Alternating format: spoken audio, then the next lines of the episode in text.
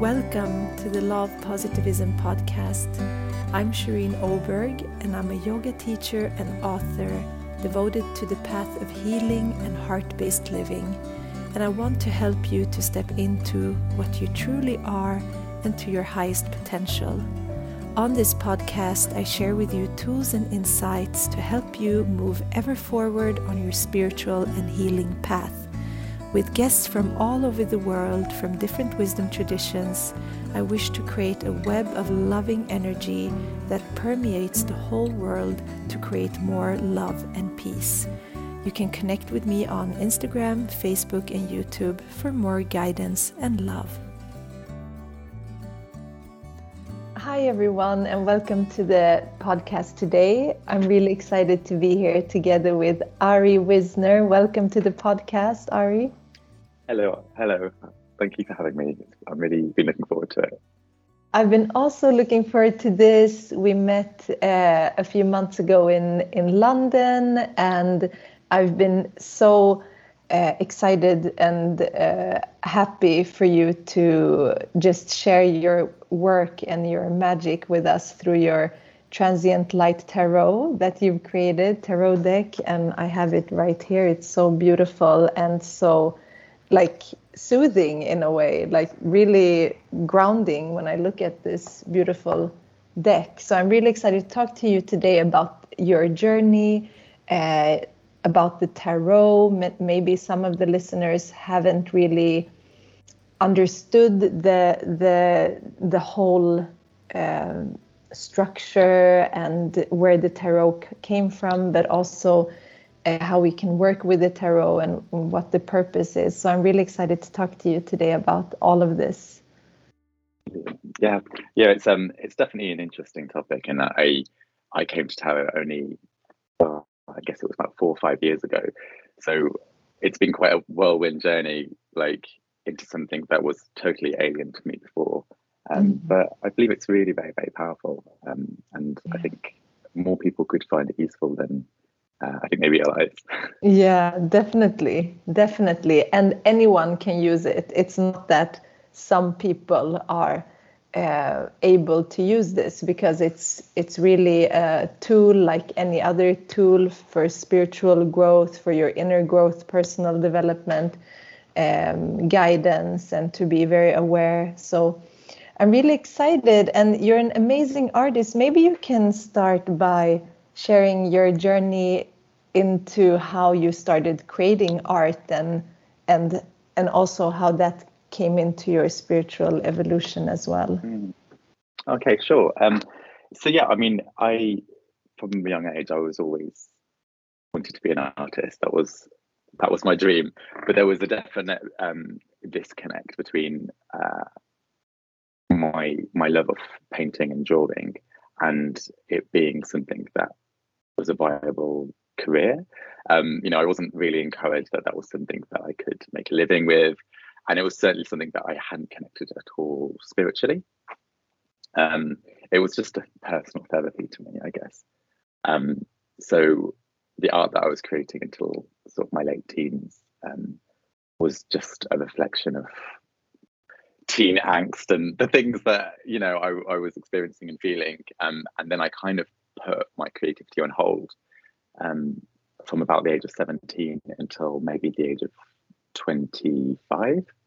Um, there was a big chunk where I wasn't painting regularly, I wasn't drawing, um, and I was working as a graphic designer. Um, but the disconnect was, like I was very, very religious, um, you know, from from a young age, uh, right until I was about 26. And so the art, I just, it was a disconnect because the belief system that I was in, that I believed in, I wasn't connecting to. Um, so the belief system that I had kind of discouraged me from exploring myself or my uniqueness or my queerness. And um, so I kind of felt like art was a self-indulgent thing that like wasn't important. Um, um, which is funny because the full circle story is that it turns out that it's one of the most precious things that I have and that I'm blessed with, and um, it is deeply connected with um, my spirit and how I connect with other people. So um, I got in touch with my creativity again um, in 2015. Um, I was I was I was disfellowshipped from the church that I belonged to, and um, I'd separated with a spouse, which was not acceptable in that church. So I everything had kind of been thrown uh, into a whirlwind, and everything I thought I knew wasn't true. My faith was falling to pieces, um, and I lost a lot of family and some friends, um, and um, well, more friends than family. But um, I ended up just turning to art as therapy, um, in particular, actually poetry, um, rather than visual art, because it'd been so long since I had been making visual art. It was too intimidating. so um, I actually um, started by just writing a lot and very therapeutic. And um, when I moved to London, I um, started going to a lot of poetry events, which is how I met Fausta, who wrote the poetry for the guidebook of the Transient Light. Um, and I started painting and creating again, um, maybe 2018 onwards. And for the first time ever, I was making it just for me. Like it wasn't for to sell. It wasn't because I was going to be an artist. Um, it was just about me processing and expressing the divine. I was obsessed with the divine. Um, I think in many ways I'd simplified my idea of the divine. You know, before it was this rigid structure in a religious context, and then suddenly the divine was something so much simpler, so much more connected, so much more circular um, and accessible. And I just started painting a lot of almost like med- meditative paintings, lots and lots of circles, lots of like central points and altars and um, that was just for me pleasing myself. um, when the 2020 um, lockdown happened for COVID, um, by which point I'd been reading tarot for myself for a couple of years, um, that's when I thought, oh, I have time on my hands. I can't go out. I can't do the things I was doing before. I was living very fast. Um, and that's when I um, started working on making my own tarot deck. And I made two. I, I started with the first one, the Trinity Tarot, and then I worked on the Transient Light Tarot. Um, so that was the artistic kind of route that I got there. And it was interesting when I started making tarot, especially when I started self-publishing it, um, hearing people's feedback, people connecting with the artwork, people using the artwork in their own meditation, in their own prayers, their self-reflection, their decision making, um, was just mind blowing. You know, I wasn't making an artwork to just put on a wall, or it wasn't uh, graphic design for a brand that I've been doing for years. It was spiritually connected, um, and that was deeply fulfilling. Um, and I'm so honoured that like people have responded to it, and that I'm gets reached as many people as it has. Um, I think I I can't remember if I said I think I, I think I said this to your messages earlier um, the other day you know, you'd asked me how how, how things had been after um, the launch of Transient Light, and like a couple of days after, I cried, and I don't cry very often, but I I felt like I had let a child. Um, I brought a child to the world, and they were off, and they were adults now, um, because it was such a personal deck, but it was now something bigger, and it was something that was now belonging to many other people, which is lovely. Um, but also it was very, very moving. Um, so this deck, in particular, the Transient Light, um, which is my second deck, um, is definitely the first time my passion and like my personal spark, my own uniqueness, my own thing, has met with um, my spirituality and um, and my connection to others as, as a wider universe that is all connected to the divine. It is the divine, you know, in a in a in one united um, loop, as it were. Um, so what started off as just like an illustration project of my own for, for the joy of like delving deeper into the tarot, um, it became uh, a huge spiritual journey for me um, and completion as well for me. Um, so yeah. mm. Wow. What an amazing and so um, just deep journey that you've been in, which I also didn't know about because it's it sounds like you've done like a really strong spiritual evolution in this life. And uh, and I think many of us do in different ways because um, it's not always very clear where where we're going in our when we're connected like this connection that you've always had to the divine in one way and then practicing it from like a structural religious uh, point of view uh, it's kind of also like people who who are not really um, how should I say this? Um, well, it's it's like uh, you started to break out from that and can, and having your own path into it, where we break free from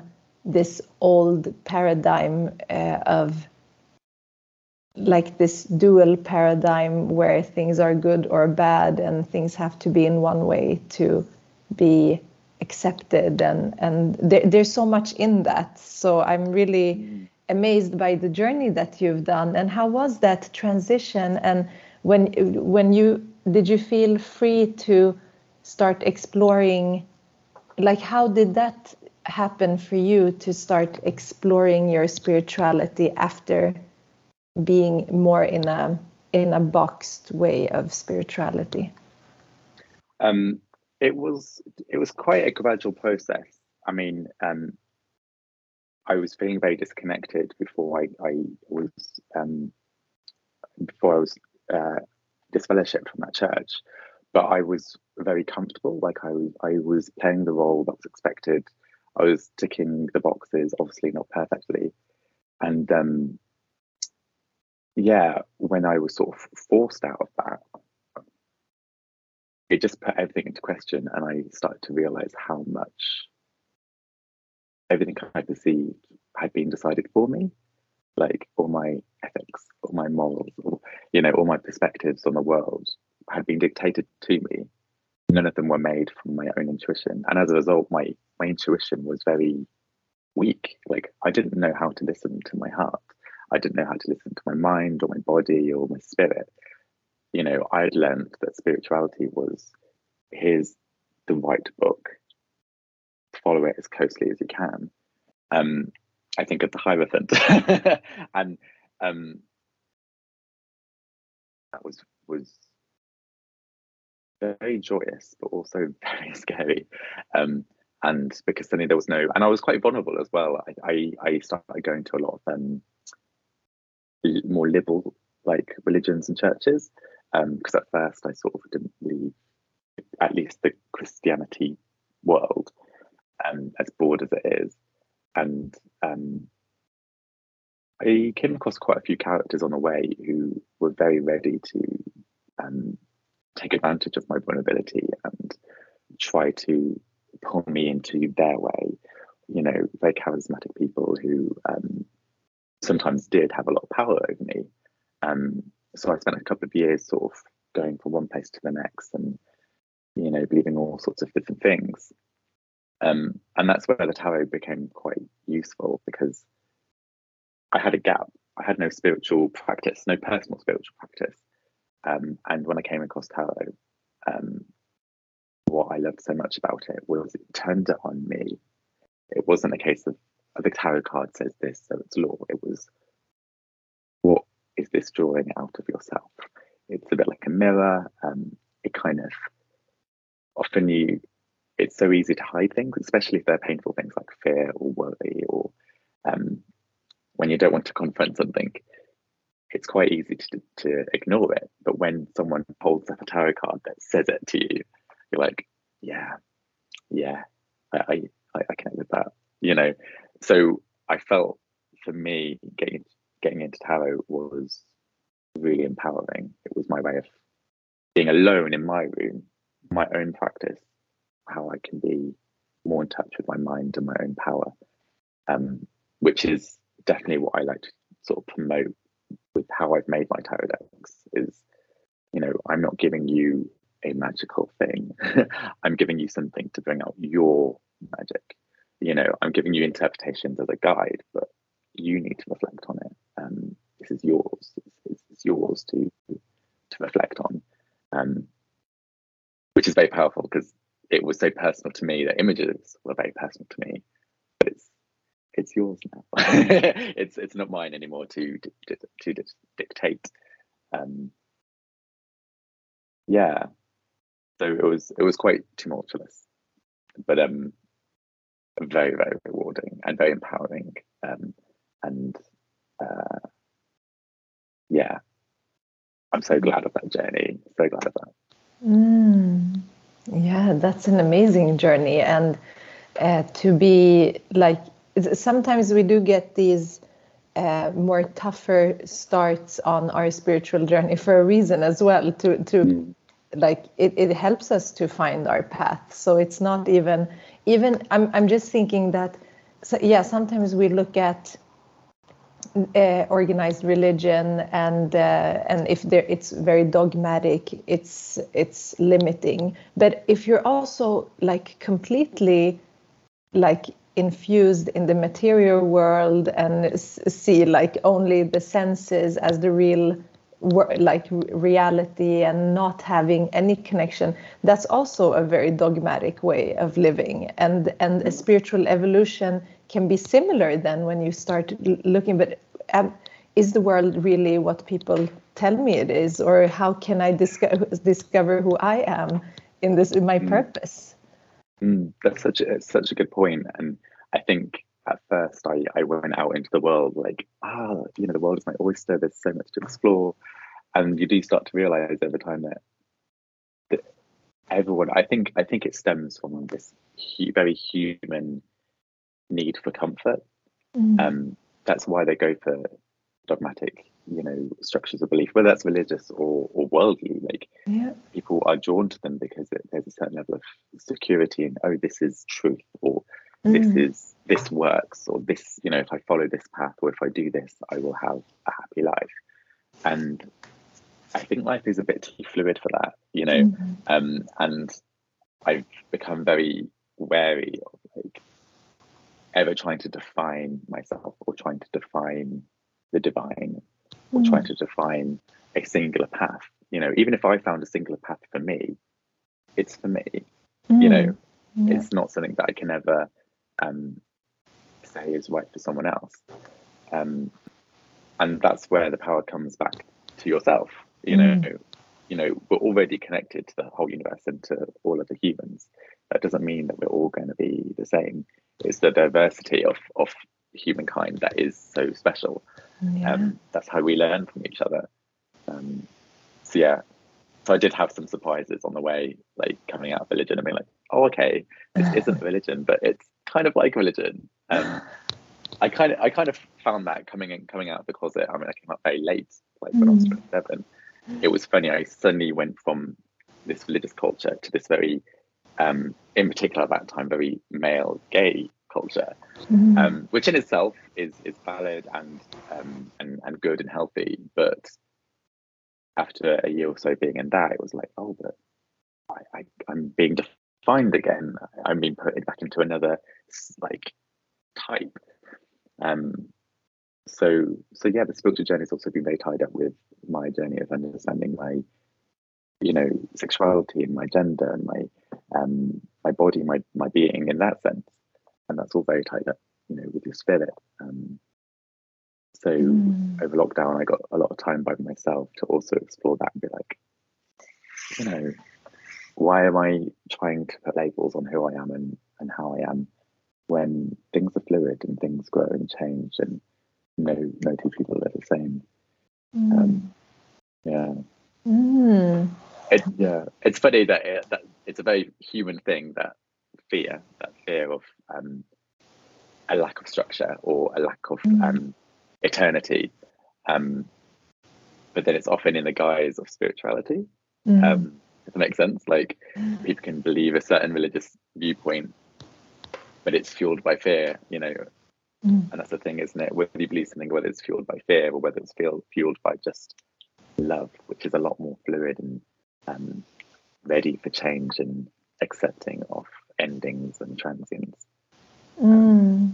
Yeah, it's so beautiful. And I, I feel like that's like the ultimate path when we uh, like stop the duality in one way if if you are uh, always attached to like uh, contrasts and and things like that because our senses perceive things like that and even language can be so contrasting. I've shared pr previously in my my mother's tongue uh, kurdish we don't have gender labels at all like no him or her nothing. Wow. yeah so and and um, and so in that way i've never heard like the divine being called him or her. So it's mm, wow. or, yeah it's no like lovely. isn't that like language can make a big difference? And then like you said when you start stripping some labels off of you and and not being tied down or boxed in you can, can no longer like um, like attach yourself to it either. There's no attachments. And that's also one of the spiritual paths like releasing that attachment. And and it's so liberating in so many ways. Yeah. Like because we're all i mean i see us all as like temporary expressions of the divine you know? Mm-hmm. i'm only going to be on this planet in this physical form anyway mm-hmm. for a certain amount of time.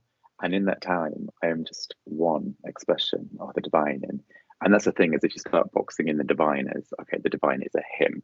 And it, it functions like this. Mm. um, then no wonder you then have the expectation that humans should all reflect that one type mm-hmm. mm. but i think that's so lovely that that for you the divine wasn't described as um, male or female and like mm-hmm. I, I find it really interesting when people don't refer don't personify the divine as well, because even that helps as well. That that I think of the divine less as a being, but more of a a force, or you know, I think of love as divine. I think of creativity mm-hmm. as divine. I think of um, intuition as, divine, as divine. Like I think anything that is creative and building, you know, death also is divine.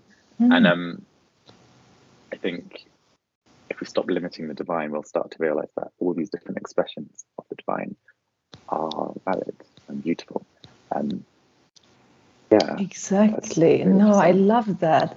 And also, like, for me, uh, if if I would say God or any, when I talk about the divine, I don't see any form with it, and it's really like you say it's everything and nothing. It's it's it just is right? So mm. when we come back to that it also strips away all of these labels. And then i i find it interesting to really research like old traditions. Like you said we're so diverse. There's a meaning with why we are so diverse. There's a there is we are supposed to be diverse otherwise i don't know like that's that's what the contrast does and like you said instead of us because like we are the image of God maybe God is the image of us and and this this diversity can become like an expression of everything uh, and and then in every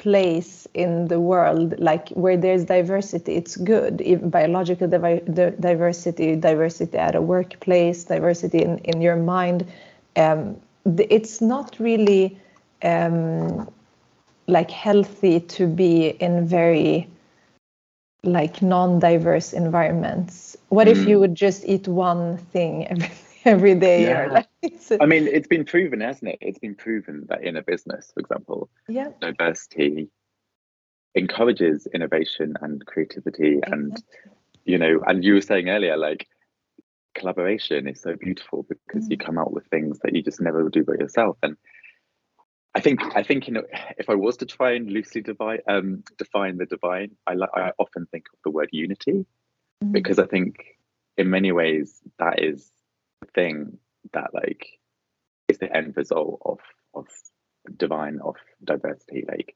you know humans are diverse, plants are diverse, animals are diverse, the weather is diverse, the planets are diverse, mm-hmm. everything is diverse, and that's because I liked what you said about um, us being a reflection of the divine, but the divine being a reflection of Earth. That it is all a loop. you know mm-hmm. It's not divine is not a separate thing that we have to like somehow connect to. We mm-hmm. are part of it. We yeah. we're all part of it. And when we when we pass in this life our energy our spirit our physical bodies just they don't go anywhere. They just go mm-hmm. back into that cycle. Um you know and you know however however you believe that that works that is what happens. And mm. nothing leaves this universe. Everything stays um it just expresses into a different form um which is so lovely it's yeah. so lovely and comforting like for me mm. that is what helps me get over the fear of not living forever or the fear of what if there's not something after this um mm. that that recovers my fear yeah like, no i'm i look forward to feeding the roots of the trees or you know whatever i did in this life living on in someone's memory or or, or whatever. Like we are eternal. We are part of the eternal universe around us. And mm. oh it, i think yeah. that's so encouraging. I wouldn't want anything else. No exactly I, don't, I don't need anything else. No. It's so beautiful. And also like when we look at a different perspective when we start looking like up and down and around us and the stars and the planets and then um, like not really we're not really comprehending really where we are because even now we don't know like how big it's like eternal this space that we're in and when it came to because I, I love studying mythology and uh, you know, with my roots, I also study a lot of the Mesopotamian origins of different gods and goddesses, uh, especially the goddesses. And when when you look at that and you look at how different uh, civilizations have seen these beings, it's almost like these beings are actually not it, like what we think, like what how we've expressed the god. It's it's actually beings that are mm. somehow like connected to us and they have manifested because they're so similar i mean eh, you, how many times have you seen uh, gods with like a human and an animal shape to, uh, in different civilizations or winged gods or goddesses angels. So also like why did we uh, stop connecting to that and and these different forms? And even if it's just just in a dream or just in a vision that we get it doesn't mean that it's not real because there's so many dimensions as well. Yeah and like like i've i've never had much I've, I've not had much knowledge about um, mythology, but my boyfriend is like really into it. He's got every book there is, and it's lovely because he's always telling me these stories. Um, just out of the blue, he's telling me about this god or this myth, and it's fascinating because it often sounds like a um, soap opera. you know, they're acting like humans, you know, having relationships or there's some sort of scandal. And yeah. What what's so lovely about that as well, and and it's it's sad that we don't connect with that anymore, is that or not as much these days, is is there's so much to be learned from it. You know, mm.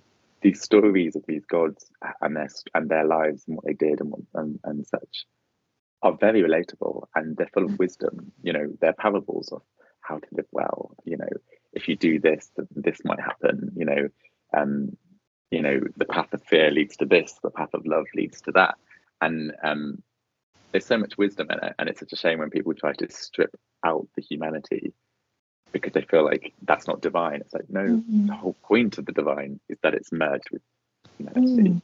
Yeah. Um, uh, it, I, I kind of think of it as the divine as the, the spirit, and then mm-hmm. humanity is like the vessel of it, and so therefore humans are playing out divinity um, in different ways, in very beautiful ways, and learning from each other. Mm. Yeah, mm, that is funny. yeah, it's so beautiful, and I'm actually really curious because I love. I love the name of, of the the deck, Transient Light Tarot. What does that name mean to you? How did you how did you channel that name and what does it what does it tell us about this deck sure um so i didn't beat a beat about bush on the name like i had the name in my head um straight away but it, it came from um when i was sort of developing this this broader view of the divine i had this vision in my head um, for a couple of years, um, which is actually in I actually included in the deck. Um, it's um, the crown of vessels. I've got I've got the image on my phone, and uh, it's it's a skull. It's a skull. You know, it's an earthly skull made of physical matter, and it's containing this beautiful free spirit, which in my head was blue, and um, I had this this sort of title for this image, this vision that I had, and it was um, uh, a temporary vessel of eternity. Um, the idea that in this body that we're blessed with, um, we are just a temporary vessel of something more eternal. And that was the lead for the deck. Um, and originally, I did actually use that um, in the self-published version. I used that image for the front cover. Um, so the name just kind of came. I think I'd made maybe um, eight cards, and um, I think someone asked like, "What are you going to call it?" And it was like, "It's going to be the transient light." um, in a way, it's almost like the transient life, but I felt like light was more appropriate because it's not that the life is transient; it's the life in this form. So I like this idea of this temporary vessel being a container of some kind of light that is is borrowed and will do something else.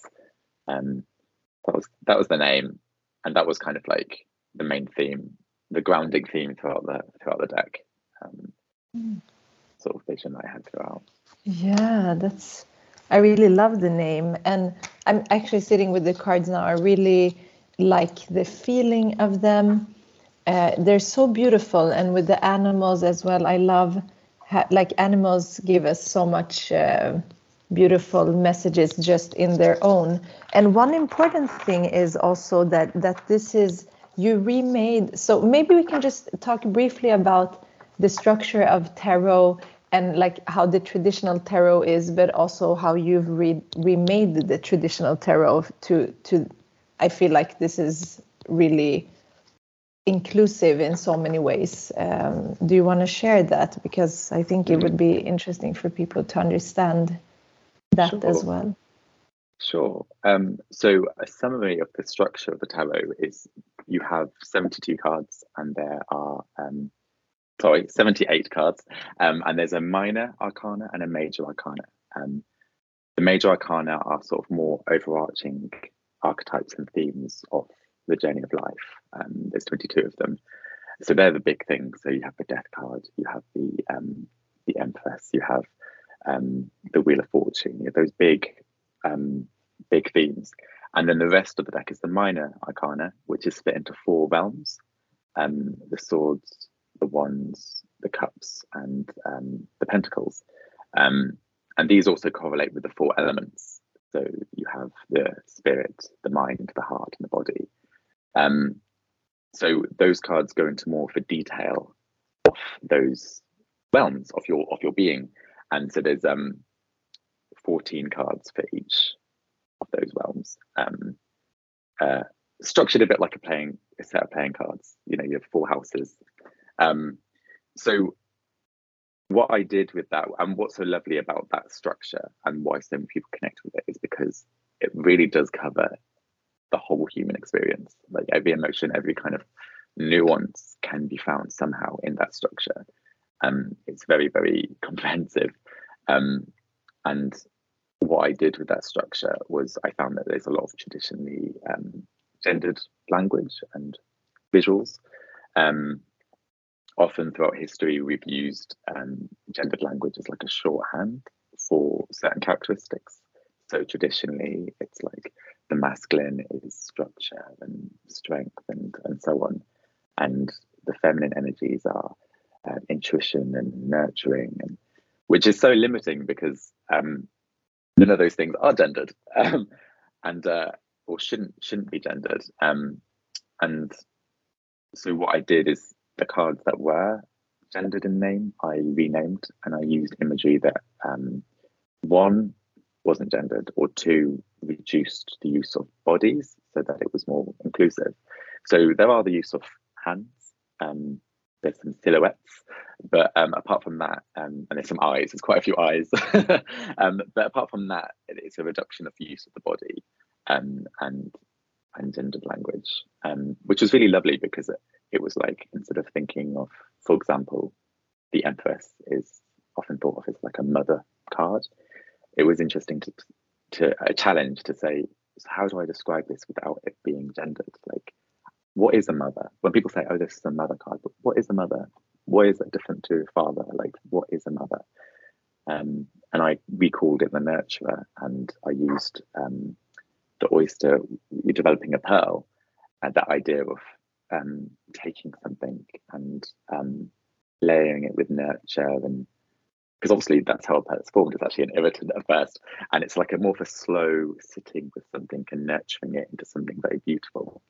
Um, and um, that was that was it was really fun to explore those and challenge like, is this feminine or is this a label that isn't needed? Because we should all be able to relate to the nurturer. You know, whether whatever gender identity you you identify as, you should be able to see yourself or aspire to be a nurturer. Um, so, and there was there was quite a lot of gendering in in the deck. Um, so that was a really fun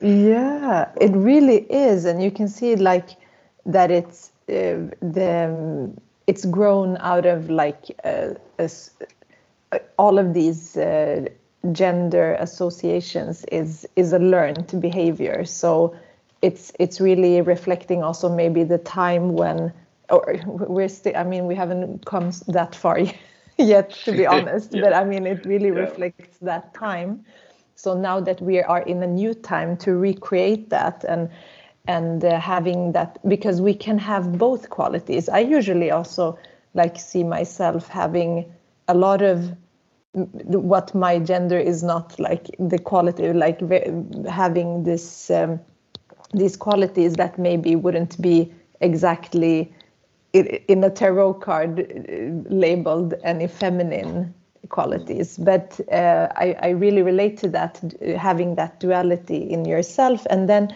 all human beings are so different. We have different constitutions. You know in chinese medicine we work with the elements and with the different qualities of the element what that can lead to in your emotions and all of that. So it's much more when you go back to nature. It we have all we have all the yin and yang. We have all the elements in us. And then we are conditioned. And we can see that difference in different cultures. And i i see that in my studies of uh, sexual and reproductive health and rights that i just uh, uh, did my masters in like how different societies um, yeah like how how there's different gender roles and and all of that. And then when you come to your spiritual work it is a spiritual work to transcend that as well. Even if you want to identify as like and how do you again release that attachment and like okay i'm not i everything that we observe in vedanta we say is not the, the real or the the the, real real the everything. So if you can identify a character or a attribute or a, or a quality that you have, it's not you. You can you can still have it and, and observe it, but it's it's not really what what what is behind that. You go deeper and deeper. Mm. And mm, I re- yeah, and I love this um, this card I just drew. Maybe we can talk about this card, Keeper of the Sword, because it's it traditionally uh, the keeper would be in tradition. Yeah. The queen, yeah.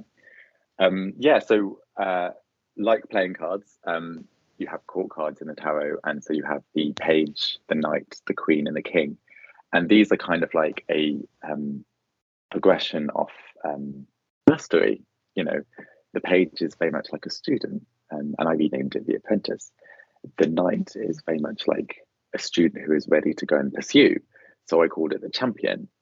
And then it came to the queen and the king, and suddenly there's this hierarchy of mastery where mm-hmm. the queen is a very respected evolve, but it's not as mastered as the masculine role. Um, mm-hmm.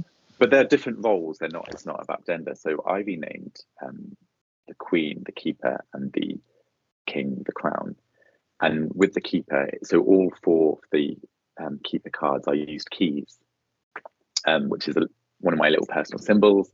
And what I liked about this character, because the focus of this character as opposed to the crown is um, it's a bit more interpersonal. I find it's a bit more um, using the traditional feminine. It's a nurturer, um, and it's one that has really started to master the incoming and outcoming of their realm. And for example, for the swords, it's the realm of the mind, of the intellect, of the insight. Um, so this is a character who has developed the keys to like the incoming and outgoing of information. It's very insightful. This character, um, someone who who's in the know and is, is picking up on things, um, and it's very wise and um, good at sharing that wisdom, but also very good at receiving wisdom. Um, and I just feel that that's so much more um, useful to think of this as a keeper than just the queen that doesn't really describe anything about that character. Um, so yeah, I have four keys, um, and uh, whereas the whereas the crown is more, it has the same qualities, but it's it's a bit more um, broader in terms of uh, authority and being a leader um, in that realm, um, and also having uh, more of a legacy of impact. Um, again, that shouldn't be assigned to a gender. Um, mm. yeah. yeah.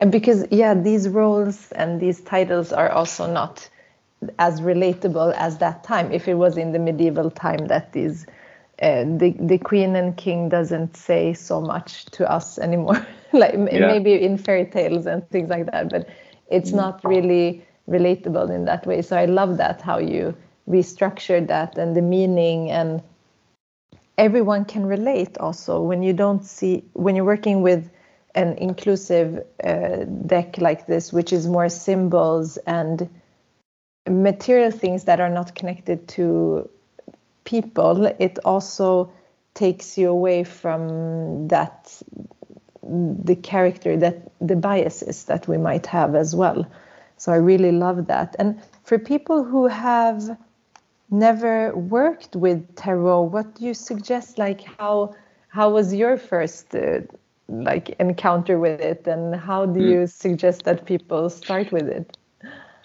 Um, good question. So I think my my gateway to tarot. So when I came to it, I was I was in need of this kind of tool, but I had a lot of barriers in terms of um, I had a lot of superstition. You know, obviously mm. growing up religious, I thought yeah. tarot was something evil or, yeah. or, you know but i was also drawn to it because i'm very visual and i would see them on films and stuff and think um, so how my gateway was i i um, i was actually at a festival and there was a, a workshop by this lovely duo um, called lit witcher um, these two lovely ladies who practice um, secular tarot as they would call it and my ears perked up because they were using tarot but had withdrawn it from any kind of um, connecting with spirits and fortune telling, that kind of thing.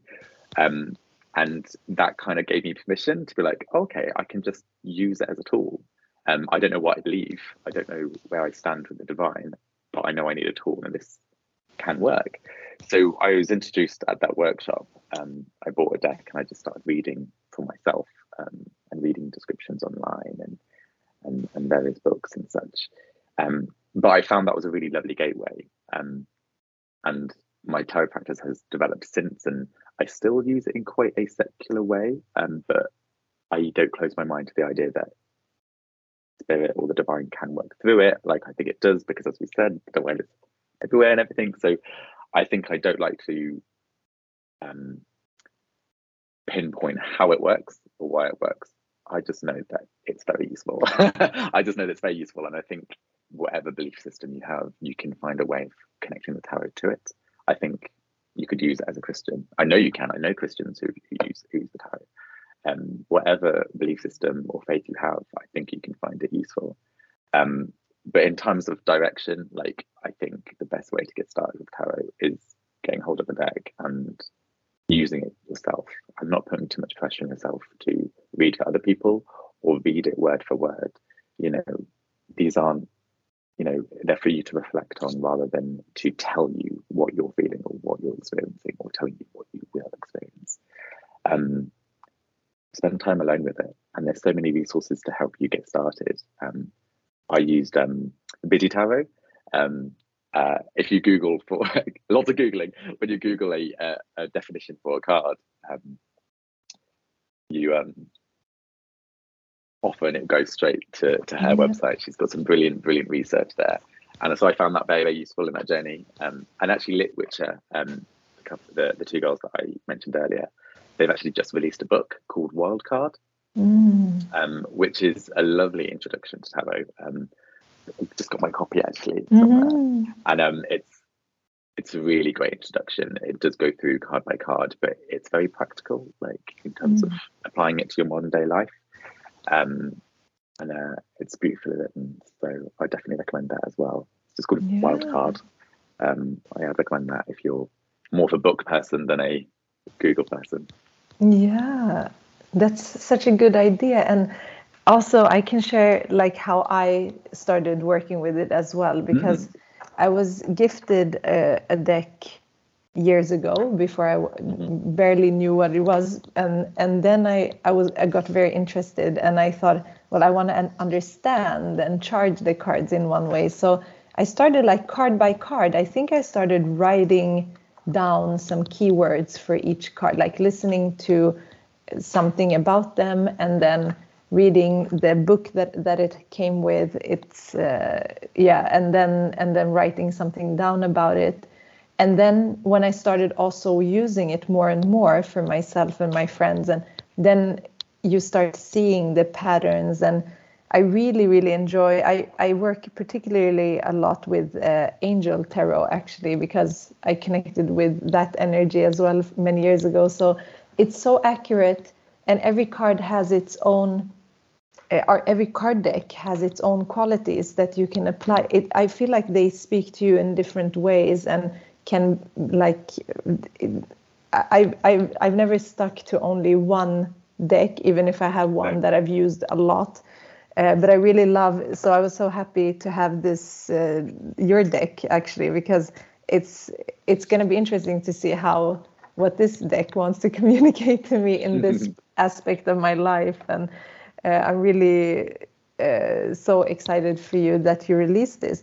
And I also just want to say because an interesting thing that you mentioned just that some things became forbidden in certain times. I really see that in in christianity um, not so much in in islam in that way in my experience from my own there's more mysteries in it. So divination is not really like what i've seen at least not anything evil. And then i'm thinking if well, if we say that God creates everything, then why would like we're not creating anything really we're just manifesting whatever the divine is coming through us mm. because we're also divine because there's also this this stigma around certain things as we see in the world right now and how can certain technologies and things that do benefit people be something uh, bad or evil or if you're using cards which is your maybe your intention is only for your and the other person's highest and greatest good isn't that what we should be practicing instead of saying something is right or wrong all the time it, it, you don't have of course if you're doing things to hurt other people it's obvious it's not a good action yeah. but mm. what, like items and things shouldn't determine like if if you're a good Christian or good whatever. Like I don't know. I, I don't understand that that mentality really. Yeah, hundred percent. Like it's the spirit of which you do something. Like you mm-hmm. can almost make anything evil if you have bad intentions for it. Yeah. Um, you know, of course, someone can use tarot in a very destruct- destructive or um, exploitative way. Um, but you, people can also use it in a very powerful, beautiful way. And yeah. it's the same. For, that's the same for any kind of holy book. That's the same for any kind of um, political viewpoint or belief. Like anything can be taken too far one way or the other. Mm-hmm. Um, it kind of comes back to that whole sort of yin yang, the sort of yeah. You know, exactly. there are always two sides, and the idea is to sort of navigate with wisdom and collecting wisdom through that, um, and make sure that what you're doing, the intentions behind it, the spirit behind it, is is good. Mm-hmm. Um, you know, and um, it's not something to be afraid of. You know, there's some scary looking cards in the tarot. um, you know, there's a death card, there's a, a devil card, uh, there's the tower, but these aren't things to be afraid of because there's good and bad inevitable in all of our lives, in all mm. of us. And they're things that actually, the better you understand it, the better you can manage it and learn from it rather than hiding from it.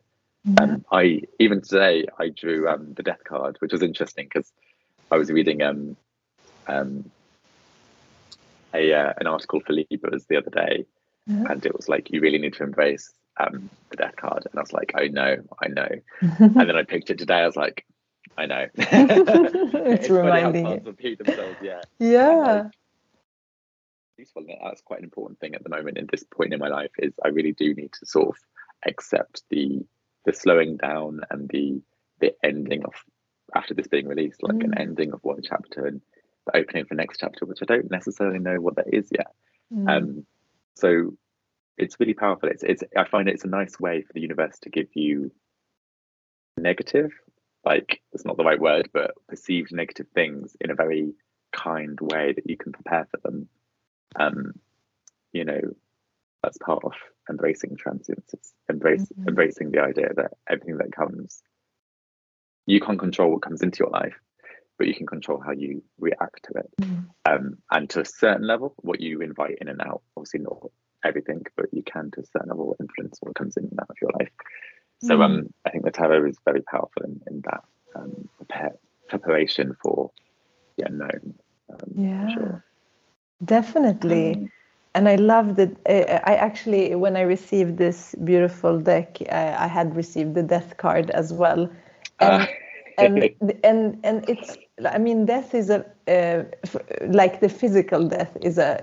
What if everything would only grow and not die? What if the trees would ne- never die, mm. or like everything has to be in cycles, or we can't have like constant night or constant day so the death card uh, maybe people associated with the fear of physical death, but then you have to add, in any fear you have to ask yourself why do you have that fear? Why are you fearing something that you cannot control? Because probably it is the lack of wanting to release control, and the death card is so important to just if you ha- it it kind of can test your like when you know you say that you believe in something but then you're really afraid you, you, let's say you believe in god and all of that and then you're afraid of death. But why? Because if if it's all meant to be like this we cannot change it.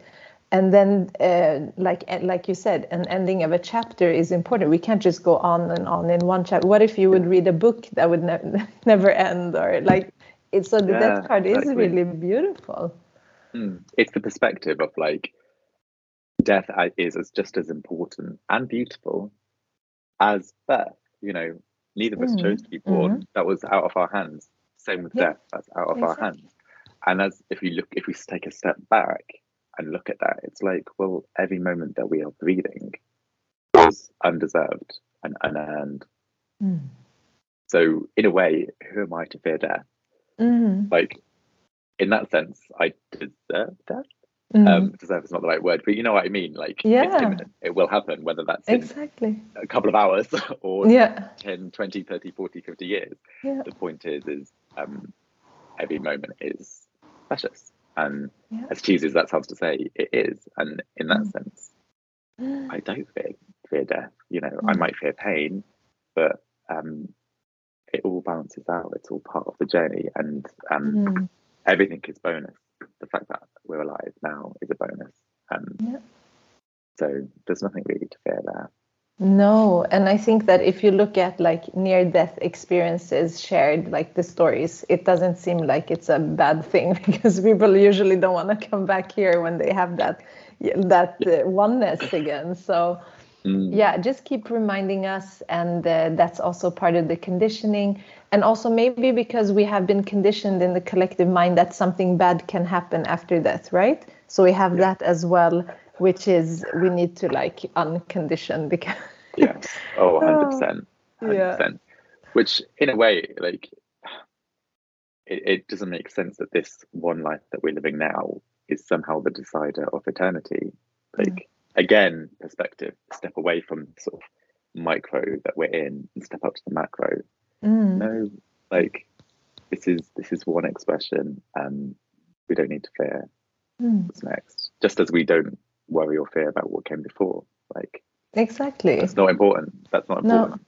No. exactly. what we do now is important Yeah.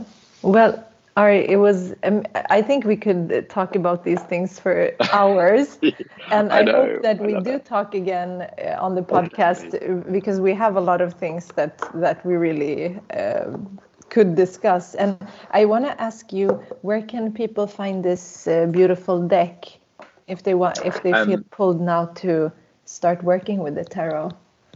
Sure. Um, so you can get it at, through Amazon, the Book Depository, um, Waterstones, um, other bookstores online and offline. Um, or I do have signed copies from my website, um, iwisner.com.